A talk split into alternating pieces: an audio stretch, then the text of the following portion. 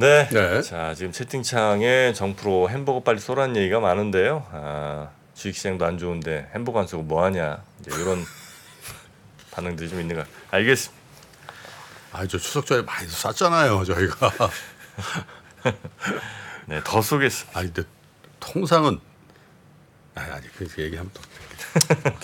네, 자 네. 권순우 팀장 모시겠습니다. 어서 오십시오. 네. 안녕하세요, 삼프로 TV 권순우 취재팀장입니다. 네. 어서 오세요. 장 오르면은 구독자분들이 쏘시는 겁니까? 이분들은 그런 게 없더라고요. 네, 뭐 원칙이 없어, 일관성도 없고 그냥 다 쏘라는 거예요. 무슨 경우든. 네, 이런 경우가 없다고 하죠 보통. 네, 소시오패스.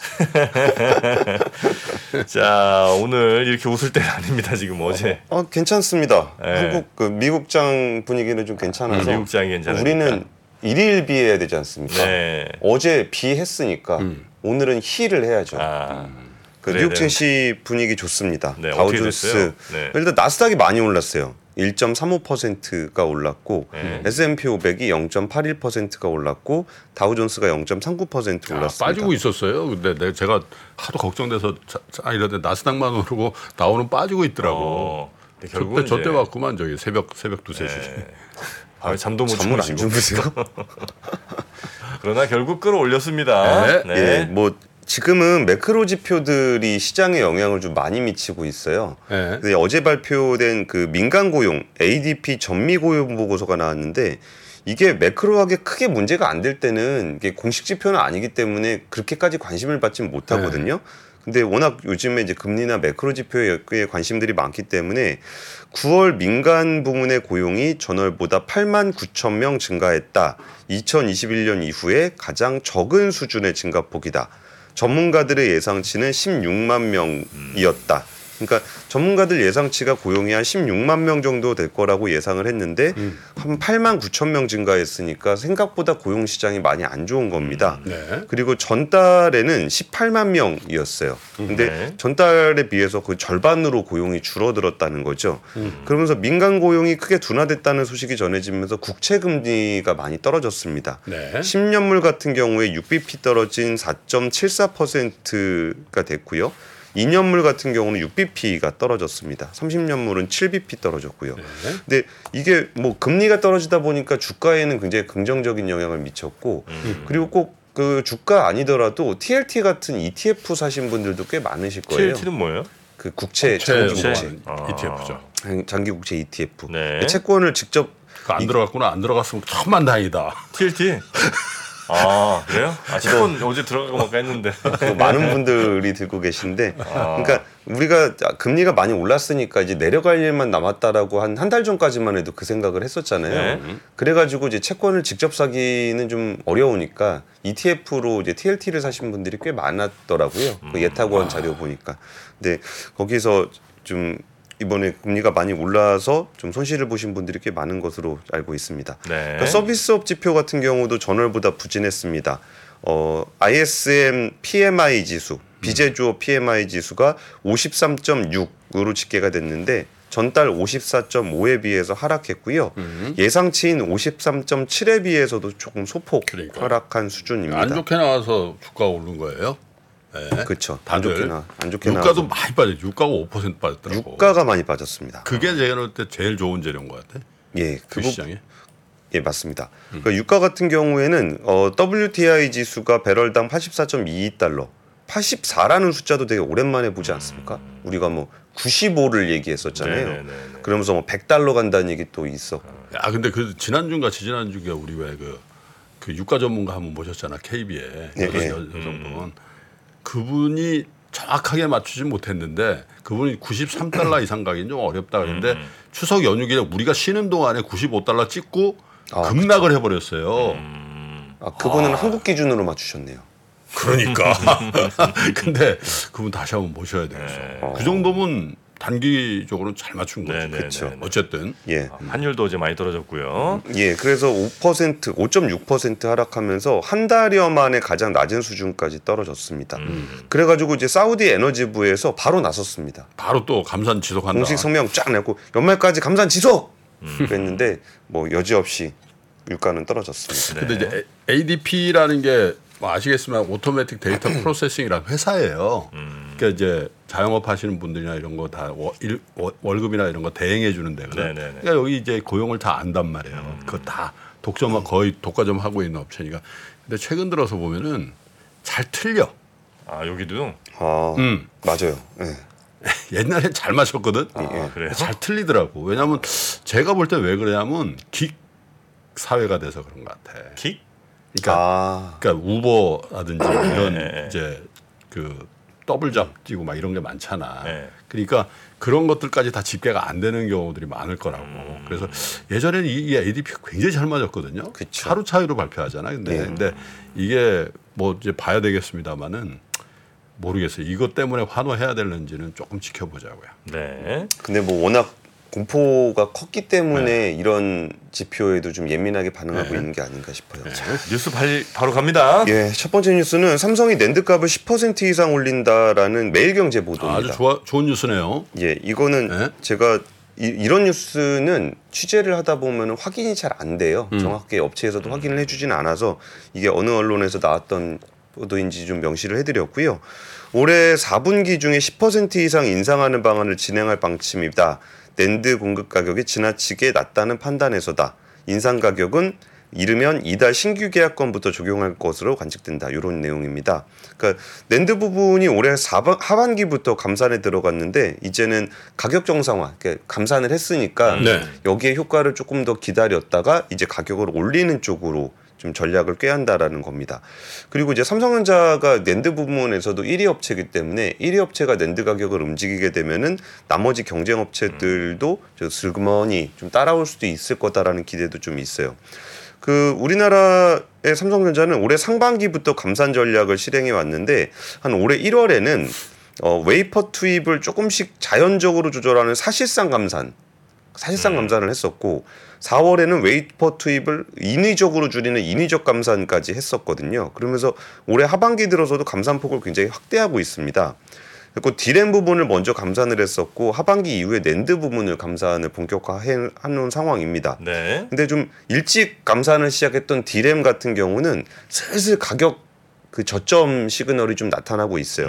근데 낸드 같은 경우는 아직까지 좀 반등이 이루어지지 않아서 돌파구가 좀 필요한 상황이었습니다. 그래서 이제 감산폭을 확대하면서 공급을 줄이고 가격은 올려서 4분기 찍고 내년 한 2분기 정도에는 흑자로 돌리겠다라는 네. 전략이라는 거예요. 그러니까 D램은 이제 먼저 시작했으니까 4분기부터 흑자 전환을 노리고 있는 거고요. 낸드 같은 경우는 이제 2분기 정도를 생각하고 있는 것 같아요. 근데 전체 매출에서 그러니까 삼성전자의 메모리 반도체 전체 매출에서 디램이 한 57%, 네. 낸드가 한 43% 정도를 차지하고 있습니다. 네. 그리고 여기서 좀 변수가 될 수 있을 거라고 보는 게 그러니까 디램 같은 경우는 삼성전자, 하이닉스, 마이크론 이제 3강 체제로 거의 자리가 잡혀 있는데 낸드 같은 경우는 아직도 뭐 키옥시아, 웨스턴 디지털, 마이크론, SK하이닉스, 삼성전자 이렇게 아직까지도 좀 경쟁 체계가 돼 있거든요. 네, 네. 근데 최근에 그 외신에 나온 보도를 같이 보니까 키옥시아하고 웨스턴 디지털 합병한다라는 얘기가 좀 나와요. 근데 이 얘기는 사실 좀 되게 식상한 떡밥입니다. 2021년부터 나왔던 얘기거든요. 근데 요즘에 좀 느낌이 좀 쎄한 게 네. 그 키옥시아가 이제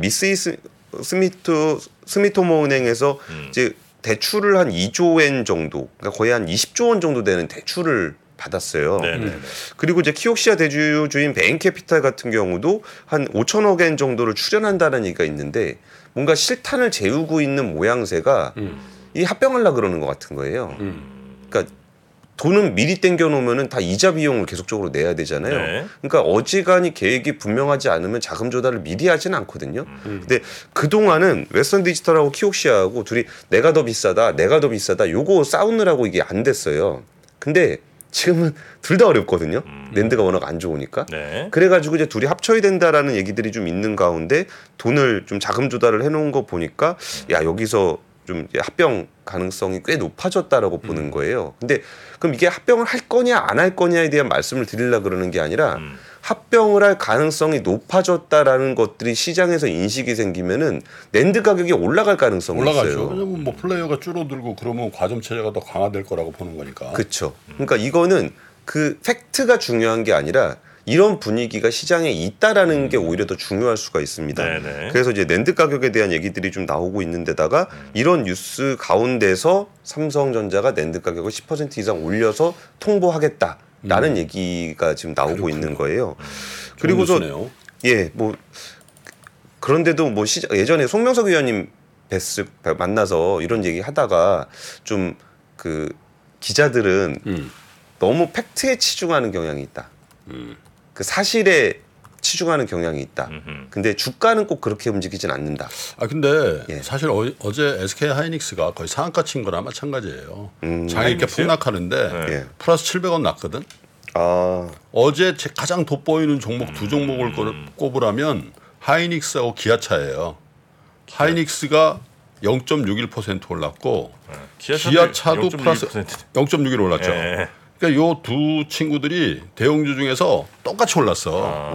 0.61, 0.61. 근데 뭐 상한가라는 거지 약간 오버한 표현이지만은 어제 기아차하고 하이닉스 들고 있던 주주들은 상한가 느낌이었을 거야. 옆에 김 차장 어떠냐? 마이너스. 2차 전지 소재주 갖고 있어. 마이너스 8%. 마이너스 80 나오는데 네. 여기는 플러스 0.61. 이럴 좋죠. 때 기분이 더 좋은 거야 사실은. 네? 그래서 하이닉스는 사실은 저기 그렇지. 원래 주식도. 근데 하이닉스 그는 저거잖아. 퓨어 플레이 아니야 반도체. 네. 그러니까 삼성전자도 사실은 선방한 거거든. 전체 장에 비하면. 그래서 현대차, 삼성전자, 기아차, 하이닉스 중에 퓨어 플레이들 그죠? 여기가 좀 강했다라는 건 의미심장한 얘기를. 네네네. 그러니까 어제 하이닉스 같은 경우는 HBM 관련한 얘기가 좀 있었어요. 근데 HBM 쪽은 하이닉스가 조금 더 삼성전자보다 경쟁력이 있다고 평가가 좀 되고 있습니다. 네.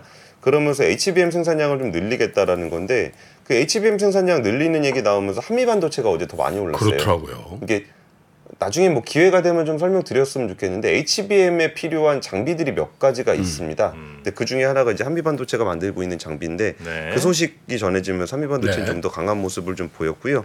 그리고서 뭐 DRAM 익스체인지나 뭐 트렌드포스나 요새 리포트 많이 내고 있거든요. 근데 분위기가 좀 그 낸드 가격은 지난달 25일 기준으로 월초 대비 0.8% 올랐다라는 거고 디램 같은 경우도 이제 고정 가격 기준으로 이제 플랫해진 상황이 돼 있어요. 그러니까 좀 뭐 스팟 가격 그때그때 거래되는 거 말고 업체 대 업체로 이제 크게 거래하는 것의 가격이 이제 플랫해졌다라는 거는 결국 그 4분기 이후에는 조금 더 올라갈 수 있을 거다라는 시그널이 나오고는 있습니다. 네. 근데 아까 제가 송명석 위원님 말씀을 드렸던 거는 그 팩트도 팩트지만 그럼 시장의 심리가 반도체에 대해서 다시 신뢰를 보낼 것인가도 좀 눈여겨보실 필요는 네. 있는 것 같아요. 네. 그래서 지금 삼성전자 소식을 첫 번째 뉴스로 전해드렸습니다. 그래. 네. 두 번째 가죠. 두 번째 뉴스는 카타르 LNG선 2차 발주가 이제 슬슬 이루어지고 있습니다. 그 2차 발주라고 표현을 했던 이유는 1차 발주가 있었거든요. 그러니까 카타르 에너지가 2027년까지 연간 LNG 생산량을 지금 한 7,700만 톤 정도를 생산하거든요.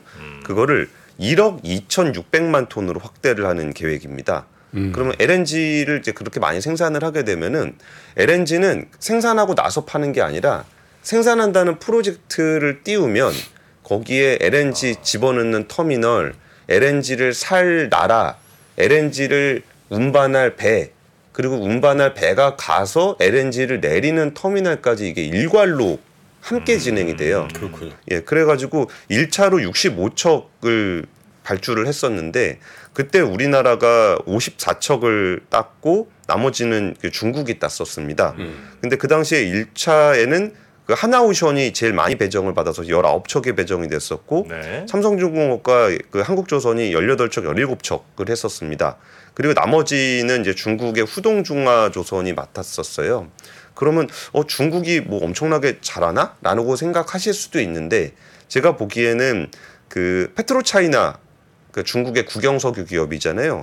여기가 카타르에서 연간 400만 톤씩 27년간 석유를 구매하는 계약을 맺은 게 있었고 그리고 이제 시노펙 같은 경우도 200만 톤씩 10년간 LNG 구매 계약을 체결을 한 다음에 지난해 11월에도 27년간 연간 400만 톤도 구매하기로 했습니다. 그러니까 요럴 때는 내가 사갈 거니까 내 물량 운반해주는 배는 내가 만들고 싶은 데서 만들게.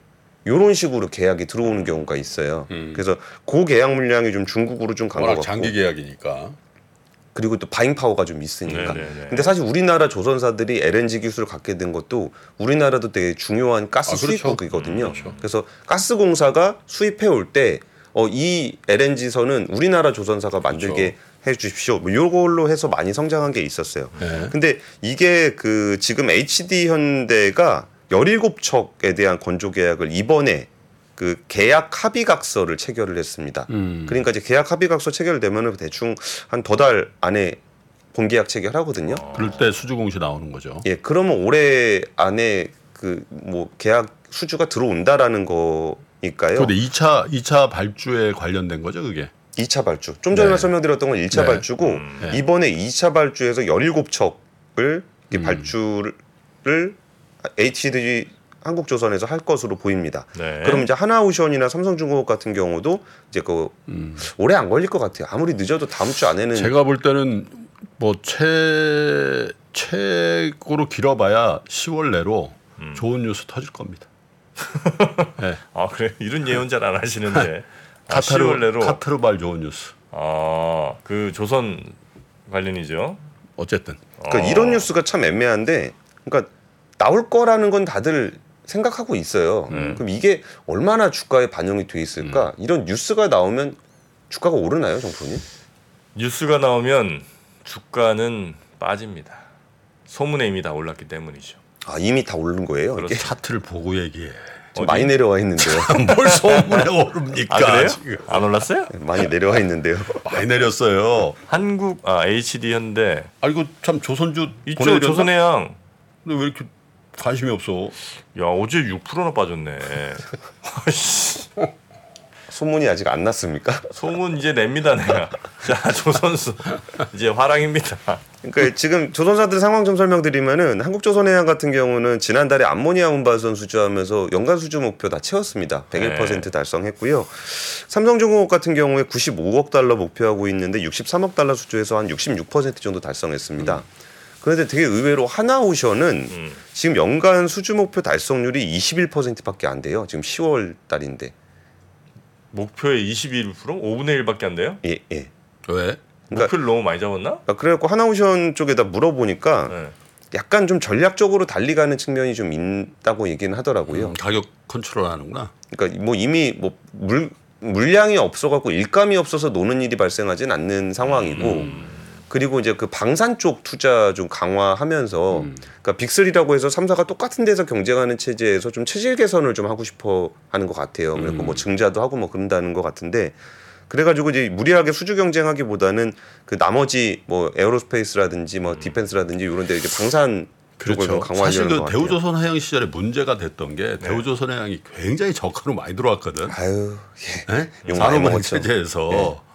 이게 사실 전략을 세우기가 뭐하잖아. 네. 관리체제니까. 네, 네. 그래서 사실 3사의 경쟁이 굉장히 치열했고 저가 수주가 물론 대우조선해양 때문만이라고 할 수는 없지. 근데 그게 조선업계에서 일반적으로 보는 시각이었는데 하나오션이 그 태도를 바꿔주는 거는 나쁜 건 아닌 것 같은데.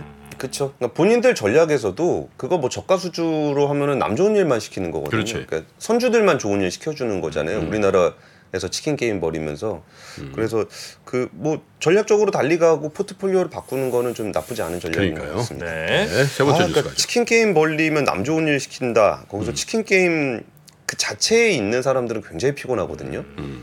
지금 글렌코어가 그 뉴칼레도니아에 있는 니켈 광산 채굴을 2024년 2월 으로 중단을 하겠다는 계획을 발표를 했어요. 글렌코어라는 게 1등 업체잖아요. 그렇죠. 전 세계 1위 원자재 업체인데 안 판다고요, 더 이상? 그러니까 채굴을 안 한다고요. 파내질 않겠다? 예, 예. 왜? 지금 차트 한번 같이 보시면은 지금 이게 리튬 가격하고 니켈 가격입니다. 왔다. 많이 떨어졌죠. 니켈 가격이 뭐 거의 600 RMB 근처까지 갔다 지금 153 RMB로 떨어진 거고 니켈 가격도 3만 달러가 넘어가던 게 4분의 1 토막 난 거고 예, 이 18,000달러로 떨어진 거잖아요. 뭐 이건 반 토막 가까이 났고. 그러니까 이게 어떤 의미냐면 이게 그 배터리 주요 소재입니다. 그렇죠. 그렇죠. 그러니까 여기서 가격이 떨어지게 되면은 우리나라 배터리 소재사라든지 배터리 셀 회사들의 그 매출에 영향을 줘요. 그러니까 이익은 괜찮습니다. 왜냐하면 원자재 가격에 연동이 돼 있기 때문에 여기서 뭐 원자재 가격이 떨어지든 오르든 거기에 적정 마진을 붙여서 사가는 걸로 계약이 돼 있어서 매출이 좀 떨어지는 경향을 좀 보여요. 근데 이렇게 원자재 가격이 떨어지게 된 게 중국의 치킨 게임이에요. 거기가 얼마 전에 EU에서 전기차 보조금 관련해서 조사한다는 얘기 많이 보셨잖아요. 네. 그게 뭐냐면은 이게 중국은 항상 그런 식인데 시장 경제가 작동하지 않다 보니까 정부에서 뭐 좀 밀어주겠다 그러면 다 달라붙어가지고 그거 하는 거예요. 그러면 거기다 막 돈 엄청나게 쏟아붓고 뭐 그러면 가격 폭락하고 네네네. 그게 지금 니켈 쪽에서는 어디서 이루어지고 있냐면 인도네시아에서 그 일이 이루어지고 있어요. 그러니까 중국에 있는 업체들이 다 도사들고 들어가서 인도네시아에다가 어마어마하게 그 니켈 투자를 하고 있거든요. 근데 뉴칼레도니아 같은 경우는 태평양 쪽에 굉장히 주요한 니켈 생산국이었어요. 그렇죠. 그리고 여기가 또 왜 의미가 있냐면 뉴칼레도니아는 프랑스령입니다. 프랑스령이죠. 그래가지고 특별히 뭐 다른 국가들과 그 정치적 노선에서의 조금 자유로운 게 있어요. 그러니까 아, 그렇겠네. 유럽에서는 그러니까 프랑스에서 했던 얘기가 뭐가 있었냐면 프랑스의 보고서에서는 뉴칼레도니아가 2030년까지 프랑스 배터리 공장에 필요한 니켈의 85%를 공급할 수 있을 것이다. 그러니까 유럽이 믿는 구석이 있었던 곳이 그 뉴칼레도니아예요. 아, 네. 그리고 뉴칼레도니아에는 그 포스코의 니켈 공장도 있습니다. 그러니까 그동안은 니켈을 스테인리스 강을 만드는 데 많이 썼기 때문에 야, 우리 포스코는 뭐 안 하는 게 없네. 되게 옛날부터 했습니다. 그러니까. 예. 그 뉴칼레도니아에서 누구 오시면 꼭 포스코에서 가서 인사하고 의전하고 뭐 했었거든요. 네. 근데 이게 지금 인도네시아 쪽에서 지금 작년에 거의 전 세계 니켈 생산의 절반을 했거든요. 근데 이러다 보니까 뉴칼레도니아 공장에서 계속적으로 적자가 나는 거예요. 그래서 글렌코어에서 올해도 그 코니브와보 광산, 이게 뉴칼레도니아에 있는 광산인데 2년 연속으로 총 3억 5천만 달러 규모의 적자를 기록을 했습니다. 글렌코어가. 그러다 보니까 여기서 돈을 계속적으로 밀어넣지 않으면 광산 운영이 안 되고 있는 상황이에요. 네. 그러다 보니까 내년 2월 이후에는 내가 돈을 못 넣겠다라고 얘기를 하고 있는 거고, 이게 지분이 이제 글렌코어가 51%, 뉴칼레도니아 주정부 산하 기업이 49% 가지고 있거든요. 그러니까 어쩌면 이 얘기는 뉴칼레도니아에서도 돈 좀 내라라는 시그널로 볼 수도 있어요. 근데 어쨌든 이 상황 자체는 인도네시아 쪽에 미국, 중국 기업들이 워낙 많은 투자를 하고 있고, 그래서 니켈 생산량이 많이 늘고 있고, 그러다 보니까 나머지 니켈 생산 광산들에서 좀 어려움을 겪고 있다라는 그렇군요. 소식입니다. 참고로 알아주십시오. 뉴칼레도니아 프랑스령인데 네. 뉴칼레도니아는 우리가 영어식 발음하잖아요. 뉴가 새로운, 칼레도니아는 스코틀랜드란 뜻이래요. 아, 그래요? 로마인들이 부르는 스코틀랜드. 새로운 스코틀랜드를 발견했다. 그런 뜻이라고 합니다. 뉴잉글랜드 뭐 이런 것처럼 뉴욕처럼. 그렇죠. 네, 근데 프랑스에서 점령해가지고 네. 프랑스 영토예요 현재? 프랑스령. 아 이게 영토라고 영이니까. 예, 그래서 얼마 전에 국민 투표를 했었어요. 독립할래? 안 한다 그랬죠. 안 하는 걸로 됐습니다. 희한하지. 그냥 프랑스 할래 그런 거지. 예. 그리고 여기 파이낸셜 타임즈에서는 이번에 폐쇄가 되면은 공급망 대부분이 중국 기업에 의존되고 통제되고 있는 인도네시아 니켈 생산량의 국제사회 의존도를 더 높일 수 있다라고 좀 지적을 했습니다. 이상입니다. 복잡하고 어렵게 느껴지는 재무제표와 용어들, 친절한 투자 멘토 사경인 마스터가 매주 새로운 콘텐츠로 알기 쉽게 설명해드립니다. 재무제표 분석과 포트폴리오 구성, 뭐 양대 재무제표라고 그러면 대차대조표랑 손익계산서가 있거든요. 매수 매도 방법, 이렇게 사는 게 좋겠네, 이렇게 사면 좋겠다, 근데 이렇게 살려면 뭘 해야 되냐면요, 나머지 3분의 1은 나도 봅니다. 어디까지 가는지. 실전 투자 팁까지 알려드립니다. 오직 3프로 멤버십에서만 만나실 수 있습니다.